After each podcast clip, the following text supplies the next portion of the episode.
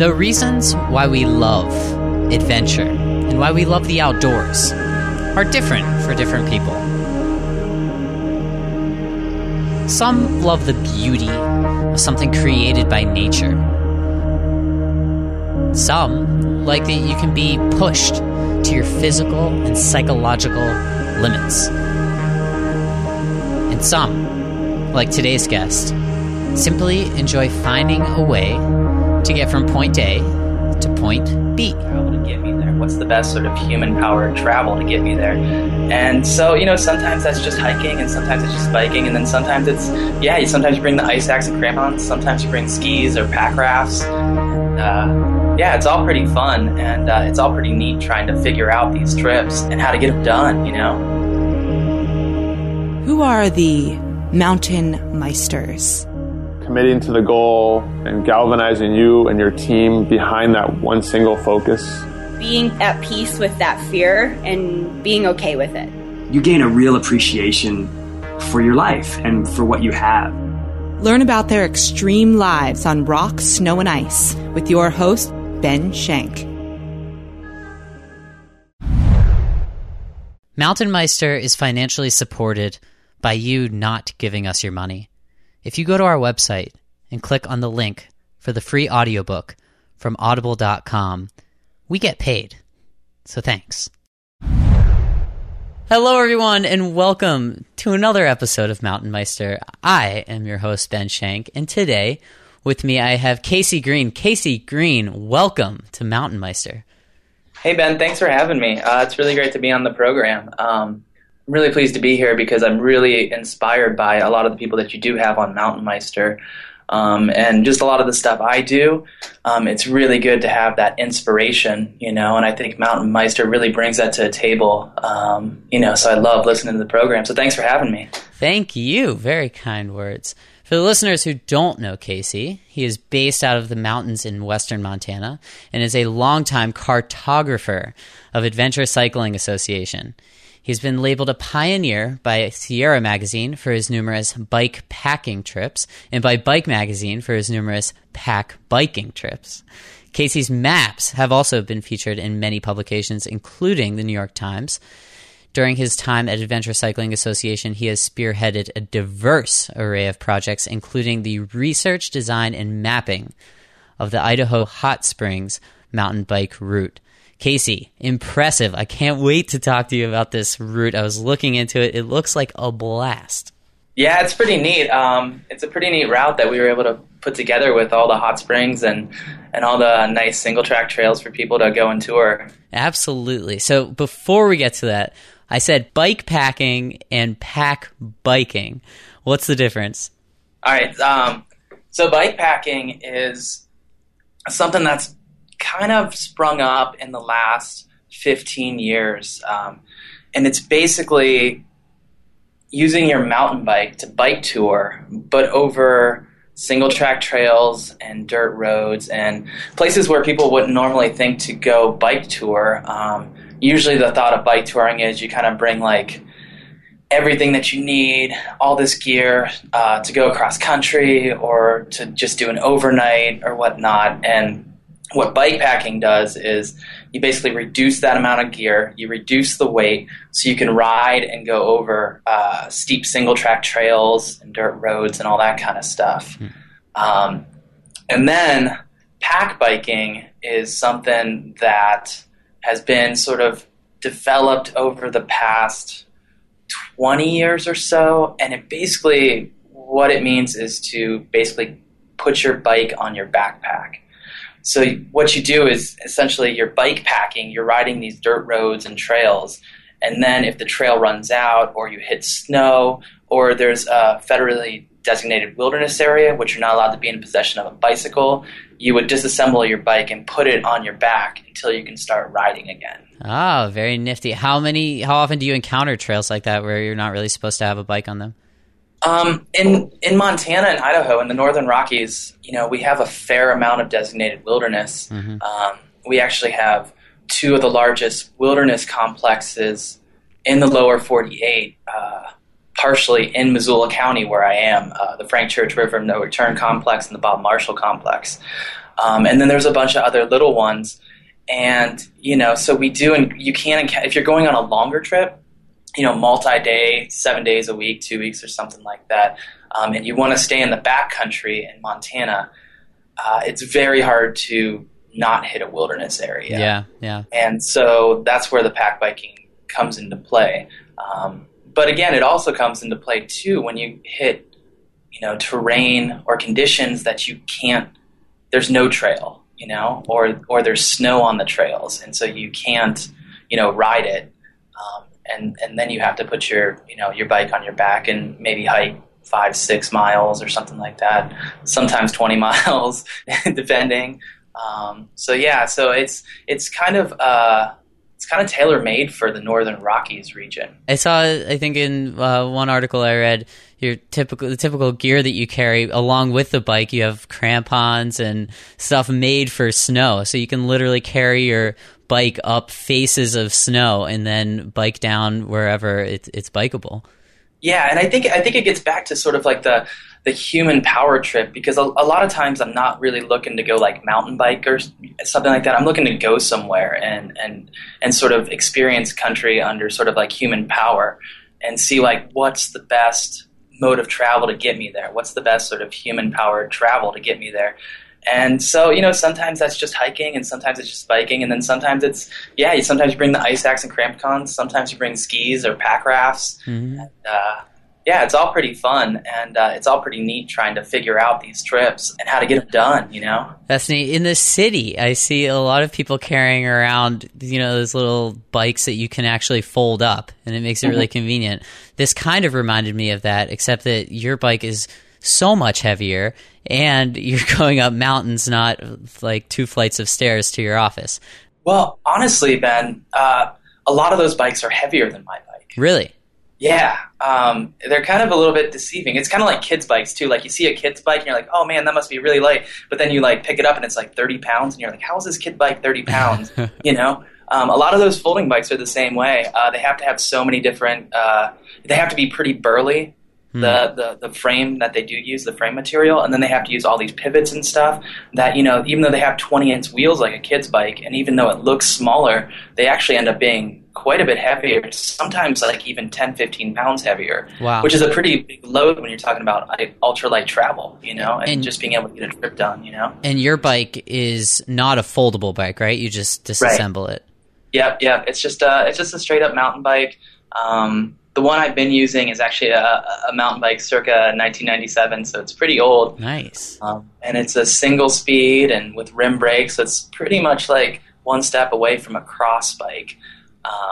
And then I've also used a more standard mountain bike recently to make it a little bit easier on myself with the biking section. But it kind of depends on how much pack biking there is and how much actual mountain biking there is and sort of what the goal is of the trip, you know. And that's what it kind of goes back to, like, oh, man, are you going to bring skis and what bike are you going to bring and crampons and all that kind of stuff. So just kind of like looking at the trip and the terrain that you're going to go over or try to go over, because a lot of times I fail, you know, and try to figure that out and figure out the best tools for the job. So for the listeners, while Casey does do this for fun, it's also part of his job description. As I said before, he's a cartographer. So he's making and creating and designing all of these bike routes. So he needs some way to get himself around. I don't know if I've ever met a cartographer before, Casey. So this is awesome. And what I'm finding, honestly, is like, this is the case with everything. There's so much more to things than what I would initially think. And you sent me over a map and I'm looking through it and I'm just like realizing how much thought actually goes into something like this. And I have a whole new appreciation because, you know, like when we typically look at a map, your purpose of looking at it is to like find out how to get where you're going, not to think about how much work actually went into making it. Yeah, it can be very challenging, and you know, you definitely have to think about who's going to be using your map, why they're going to be using your map, and that can be like a huge range, especially when we talk about you know, people that are using maps for outdoor adventure. And honestly, you know, most maps don't get made where somebody is going out and researching all the trails. Most of those trails are actually, it's sort of a long process, but you know, on the cartography end, a lot of times people will pull that data from a massive database and put them on the maps and sort of stylize and symbolize them for the user, like you were talking about, and kind of go from there, which is why, like, a lot of times you can find maps that are wrong, you know, and that's interesting. And that's a really interesting thing for me to be out, you know, on sort of an adventure and be looking at the maps and analyzing them and seeing why some information is wrong and why that is that information is wrong too. Interesting. So yeah, it gets really, you know, you add that up with like GPS information and everything, and you know, it can get pretty weird pretty fast out there. You know, and so, you know, I always like when I'm going on a trip, you know, and I don't know where I am, I like to take sort of two maps, and sometimes I'll have a GPS with me with layers of information. And between all that information, like, things can be telling me that I'm at a different place, or that a trail's here, or that it's not there. And, you know, then you get into the whole mess of dirt roads in the Northern Rockies and stuff too. And it can be confusing pretty fast, but it's also pretty neat to navigate all that information and to figure out why things are the way that they are. Does that get you probably more frustrated than the average human when maps are incorrect? No, it actually, it's kind of like a puzzle, you know? Okay. You know, it sort of leads me to the process of being like, oh, well, they probably did it this way, and they probably got their data from here. I mean, just real quick, most maps, how they're made is, I mean, a long time ago, somebody went out and surveyed maps. And I'll talk about the Northern Rockies and maybe, you know, the Rockies in general. But basically what happened was, you know, these surveyors went out a long time ago, and they surveyed everything, and they got put on the USGS topo maps. And from there, other people went out and created maps. Some people did research, like Forest Service maps. You know, the Forest Service did their own research, inventorying their own stuff. And then at some point, the digital age hit, right? Mm-hmm. And so we get away from this sort of like hand-done paper map, or and basically what happened at that point is they had people go in there and basically trace their maps on the computer. And, you know, and I've personally done this before. It's called digitizing. And so what you do is you go in and you have the map on your computer and you trace out with your little pen tool or whatever, in Illustrator or in GIS or whatever. And, you know, the maps, you know, you get to a point where you're doing this for so long that you kind of get lazy, you know, at least I did. And this is without ever being where you're tracing, right? This is, yeah. I mean, I could be tracing something. Like, I remember when I was doing this for Buddy for his PhD project, and I was doing it in not your PhD project. No, no. I actually don't have a degree at all. Okay. Yeah, but I was doing it for his PhD project and the Philmont Scout Reservation in New Mexico, right? Mm-hmm. I've never been there. I've actually never been to New Mexico. But I'm sitting there tracing all these drainages out and stuff like that. And it can get kind of sloppy at times. And then basically this stuff gets added to a database. And then the people who are making the maps will buy that data from these other people. And then they import it. And then they stylize it in their program, right?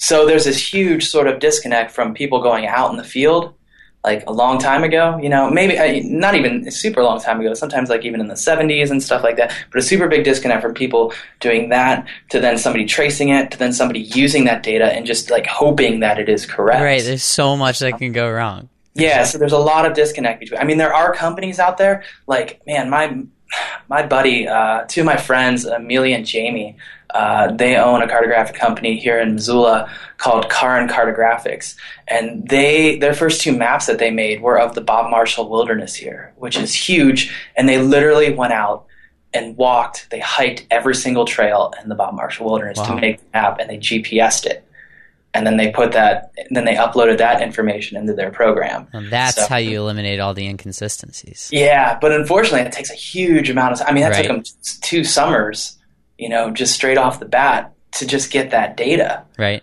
You know? So, but yeah, so there are people out there that are doing that kind of stuff, but for the most part, and that's where you see these things coming up online, like, or you look at Google Maps and you're like, man, that street doesn't exist. Or like, you know, that bridge hasn't been there for 15 years, you know?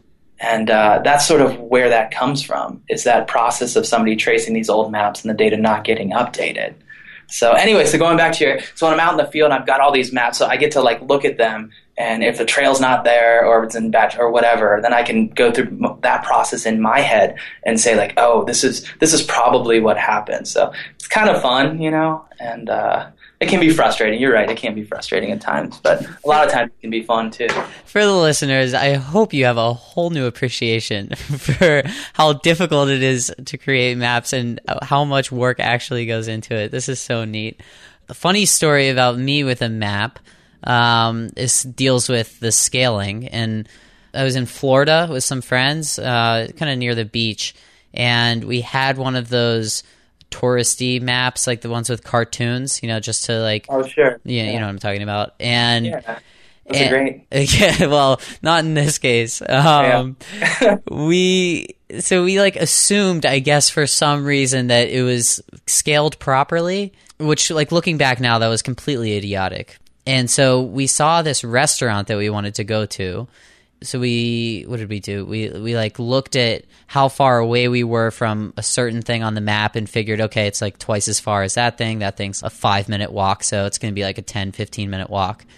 And we ended up walking 20 minutes toward the direction of the restaurant, didn't find it. And we were like, well, we're almost there. So we had to change our reservation once. Then we kept walking, had to change our reservation again. It ended up taking an hour. We had to change our reservation 3 different times because we kept pushing it back 15 minutes. It took us an hour to walk to this stupid restaurant, which is terrible anyway. But any funny stories that you have, Casey, about when a map did you wrong? Well, little things like that happen kind of all the time.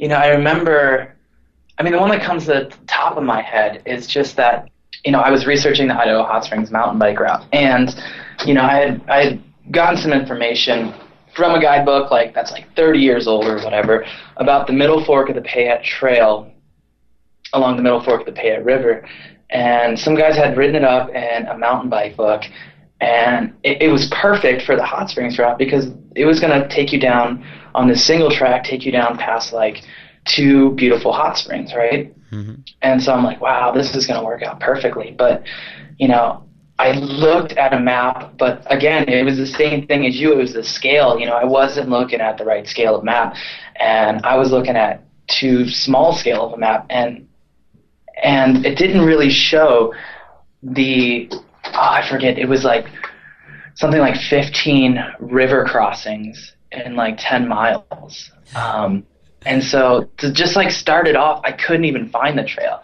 Like I had this sweet descent off this ridgeline, and I'm thinking like, oh man, this is going to be great. I'm going to come down here and find this trail and just ride off to these hot springs. It's going to be perfect. People are going to love it. And I couldn't even find the trail, and it's really hot out, and I'm just like, okay, well maybe if I just kind of like bushwhack down to the river, I can find it. And I did. And then it just, the trail wasn't even rideable for, I would say, you know, again, you know, for that distance and like 10 miles, it wasn't even rideable for a quarter of a mile. I was literally like, you know, kind of pushing and carrying my bike along, kind of wish I was pack biking. And I had to cross the middle fork of the Payette River like 12 times. And I was just like, oh man. And then I went back later and I looked at like, a more appropriately scaled map, and I was like, oh, that does cross that river a bunch of times. I probably should have looked at that beforehand. Needless to say, that didn't go on the map, anybody listening. But yeah, that one didn't go on the map. We were able to find a different route around that, so people didn't have to go through all those river crossings, which, you know, can be dangerous at times. I mean, when we did it, it was, you know, there was a couple times when I was crossing it where it was sort of like I was walking my bike and it sort of like was pulling the bike away from me, you know. Mm. But it wasn't treacherous. But if you would have hit it maybe 3 weeks before that, it might have been not doable. Yeah, yeah, yeah. That stuff still happens to me. I mean, it happens to me all the time. I mean, that's part of the adventure, though, right? Yeah, yeah, that's fun. As long as the river's not ripping through there. So this may be a silly question: is it a sin to throw a bridge over those rivers, over those river crossings, or did you want this to be like an all-natural bike route? Well, you know, that's not in a wilderness area. You know, there are groups out there that will fight, like if you try to put a bridge in a wilderness area, it's a man-made structure. Uh-huh. But this is actually not in a wilderness area. But, you know, I think for them to have to put the bridges in there, which has cost them so much money, and the Forest Service doesn't have that much money. I mean, they don't have the money to obviously maintain the trail. The trail was in such bad condition that, you know, I don't think that they really have the funds to. So not necessarily cost effective to build the bridge. Yeah. Interesting. Exactly. All right. Well, let's talk more about this thing, the Idaho Hot Springs Mountain Bike Route, which Casey designed and created the map for. It looks, like I said at the beginning, so much fun. The Hot Springs route connects around 50, right, Casey? Hot Springs in Idaho? It's 51. 51. And does your job require you to test those hot springs firsthand? You know, unfortunately, it was really cool. You know, when we started talking about the route here at Adventure Cycling, it was sort of a big, long process. I had to, you know, sort of do a preliminary route to see, you know, first I sort of plotted out all the hot springs just to see where they were and then see if we can do routes connecting them. And so there was just so many hot springs that I couldn't, you know, when we did go down to research it, it was unfortunate because, like, I literally had to run up to a hot spring, take a waypoint on my GPS, you know, name it, test the water with my hand, and then kind of like run back to the car or like or whatever. So make sure it's hot. Yeah, exactly. And just see like if there's any algae growing on top, and you know what the conditions were, and see if people would want to soak in them and stuff. And so I didn't actually get to. I mean, I would say like of the 51 on the route, I think I've probably been in maybe I would say under 20. Okay. You know, during various trips down there, even with the family and stuff like that. Or on various bike trips that I've done by myself. So, yeah, but I did get to see all of them, but unfortunately didn't get to soak in all of them. And there are also cities in fairly close proximity to the trail, right? So if people want to break off at certain points, I saw Idaho City, Ketchum, Stanley, and McCall. Yeah, that was sort of, I mean, when you talk about like bike touring and stuff, that's one thing that we have to do to design. We have to make the route not only, you know, fun riding and take you to cool places and, you know, big scenery and then of course the hot springs. We also have to figure out how cyclists can get services, like you know, maybe, you know, food is a big one, you know, but also like bike shops and outdoor sports shops and even motels. You know, everybody likes to, after you're camping for a week or 10 days or something like that, you know, a lot of people, including myself, like to get a motel room or whatever. Yeah. You know, so all those kind of services, we sort of had to figure out how to take people to those services too. So it wasn't just connecting the hot springs. It was more connecting the hot springs with good riding and then also those services so that people could resupply at least, you know, every couple days. 518 miles, I think I saw, is the final number. Yeah, that's the mile on the main route. We've got like a big dirt road main route. It's like 518 miles long. And that's basically anybody can, if you bike toured before, you can ride this. You know, it's all on dirt roads. So you can take a bob trailer or panniers or whatever you want to do. And then we have a cutoff route that's all paved. And the reason it's paved is, even though it's mountain biking around, and it sounds a little weird, but it takes you past a lot of hot springs, and it cuts the main route in half. So most people, it'll take them like 2 weeks to do the main route, but with this cutoff, if you only have a week of vacation, you can just do one of the two sides of it. And then we have a spur to the Boise airport, so you can literally fly into Boise, get off the plane, and get right on the route. Wow. Yeah, and then we also have, and this was sort of the biggest sort of experiment for us, we have 4 different single-track options. And these are mostly single-track sections where, you know, you do need bike packing gear. You want to go as lightweight as possible, maybe some backcountry traveling experience, whether it be backcountry skiing or pack rafting or backpacking or whatever. And these are sections that are quite a bit harder. And they take you to different hot springs into some beautiful country, and they're mostly on single track trails for people that want to do that. You're catering to a diverse group of talent. The airport thing sounds fantastic too. I mean, talk about convenient. You can just get right off the plane, start riding. Yeah, I mean, you know, the single track things are cool, but I think, you know, ultimately that was my favorite part of the route. I mean, it's not super great riding or anything, but just, you know, yeah, giving people the convenience. The fact that you can do it is pretty cool. Yeah. Yeah. I don't have that option at Logan Airport in Boston. I would have to cross a few different bodies of water. So you're a big-time mountain biker, as we've talked about, and we always get gear recommendations on this show. Give our listeners one or two things that they have to have, Casey. This is something that is not for every part of the country, but where I'm from in the Northern Rockies, Montana, Idaho, Wyoming, this piece of gear is just, I use this all the time and with multiple activities, and that is the Black Diamond Mega Light, also used to be called the Mega Mid, and a lot of people still call it the Mega Mid. But it's been the design's been around since Black Diamond was Chinard equipment back in the 80s. It's a simple pyramid structure with one pool, and then it's a tarp that goes down almost to the ground. You can stake it out in 8 points. You can add more points on there if you're going to be like alpine, winter camping, mountaineering, and stuff like that. But it's a really great shelter because it's really light and it offers a lot of space. And, winter camping, we fit up to 4 people in there. I take it bike packing. When you only have 2 people in there, it's just luxurious and it's super light. And, use it for everything. Like I said, winter camping to taking the kids on pack rafting trips on the river, and backpacking with the kids. It's just a really great structure. Wonderful. That will be on Casey's beautiful Meister profile page on our website, mtnmeister.com. Check that out if it's something that clicks for you, so the Meister fans. To wrap up, Casey, you have spent a 1.5 years creating this Idaho Hot Springs mountain bike route, and it's just about finished, I believe. Can our listeners buy it somewhere yet? Yeah, it's actually finished. We came out with it this past February, and people have actually been out on the route and riding it this wonderful. Past summer. And what do people say so far? Do you have to do some tweaks? Yeah, we're going to probably do some tweaks in the coming year or so. Some of the single track sections people are finding very, very challenging. Expect to hike your bike, expect to be humping your bike over down trees and maybe fording a few creeks and rivers, and expect a really hard experience, but a really rewarding experience at the same time.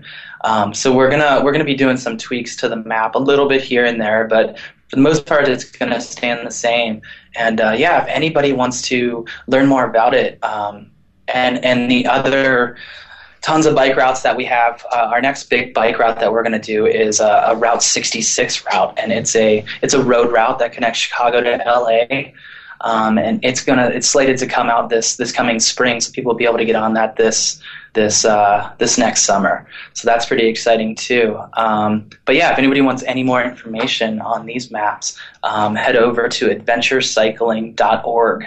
Perfect. We'll have that resource on your Meister profile page as well. Also, you can follow what Casey's up to at Green Casey, Greene Casey, Casey .blogspot.com. That link will be on, guess what, your Meister profile page, Casey.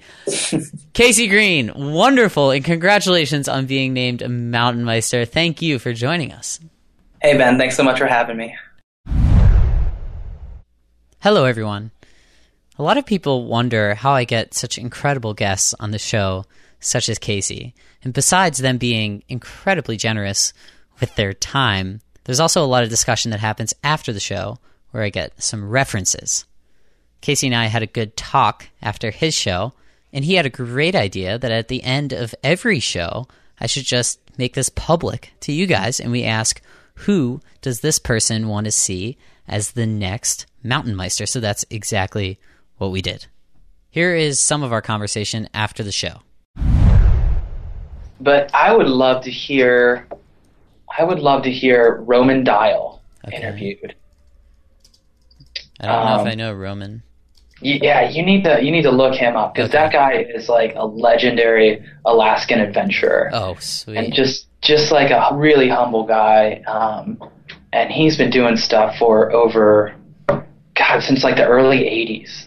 And he pretty much about like pack rafting to people, although he won't say that. And, he's so much stuff. He learned to like cross, like he learned his great glacial travel from like Yvon Chouinard and just doing all these crazy. He's the one actually I got the inspiration for pack biking from, because he did this traverse in 96 of the Alaskan range. And they did it by bikes and pack rafts. Ah. It was featured in the May 97 issue of National Geographic. And they did, and I mean, this was almost 20 years ago, you know, and they did a full crossing of the Denali range, which is just like insane. And it was like him and a couple other guys, but I mean, this guy's just like crazy visionary, and he pretty much like, I mean, he's been pushing the sport of pack rafting and just wilderness travel and all that kind of stuff. That's awesome. Yeah. Yeah. You should look him up. Him and the other guy is Luke Mehl, and it's L-U-C, M-E-H-L. And Luke, both of them have a website. Luke's website, he's another Alaskan dude, but he's been doing some just insane trips the last couple of years. Like one trip they did was, and he likes doing human powered trips too, which are just way more early than mine. Like they did a trip where they went up Mount Logan in Canada, which was the second highest peak in North America, and they did a 30-day traverse where they like pack raft up this river or this delta and then got up on this glacier and then hauled their pack rafts with all like 130 pounds on the snow with skis. And like it took them like 30 days, and a couple of them got an avalanche, and they're just like all on their own, and you know, and then they get out to the other side of the other river and then they pack raft out to the town, you know. Oh my gosh. This is, yeah, I see both of their websites. Those are awesome. Thank you. Yeah. Try to get them on the show, man, because those guys are like... And yeah. I love this idea of who do you want to see as the next mountain meister. That's phenomenal too. Well, good. Well, I just said that, so if you want to cut that into my program, that can be the first. Yeah, good idea. I'll see if I can work with it. I think I do. Thank you for listening to that episode with Casey Green, the cartographer, creator of the Idaho Hot Springs Mountain Bike Trail. You can check that out. Check out all the resources on Casey's Meister profile page. Don't forget, if you like Mountain Meister, there's a free way to help us out. Get a free audiobook from audible.com. You got to do it through the link on our website, though, so make sure you do that, or else we won't get paid. As always, enjoy doing the rest of whatever you do when you listen to this podcast. Until next time, I am Ben Shank, and you have been listening to Mountain Meister.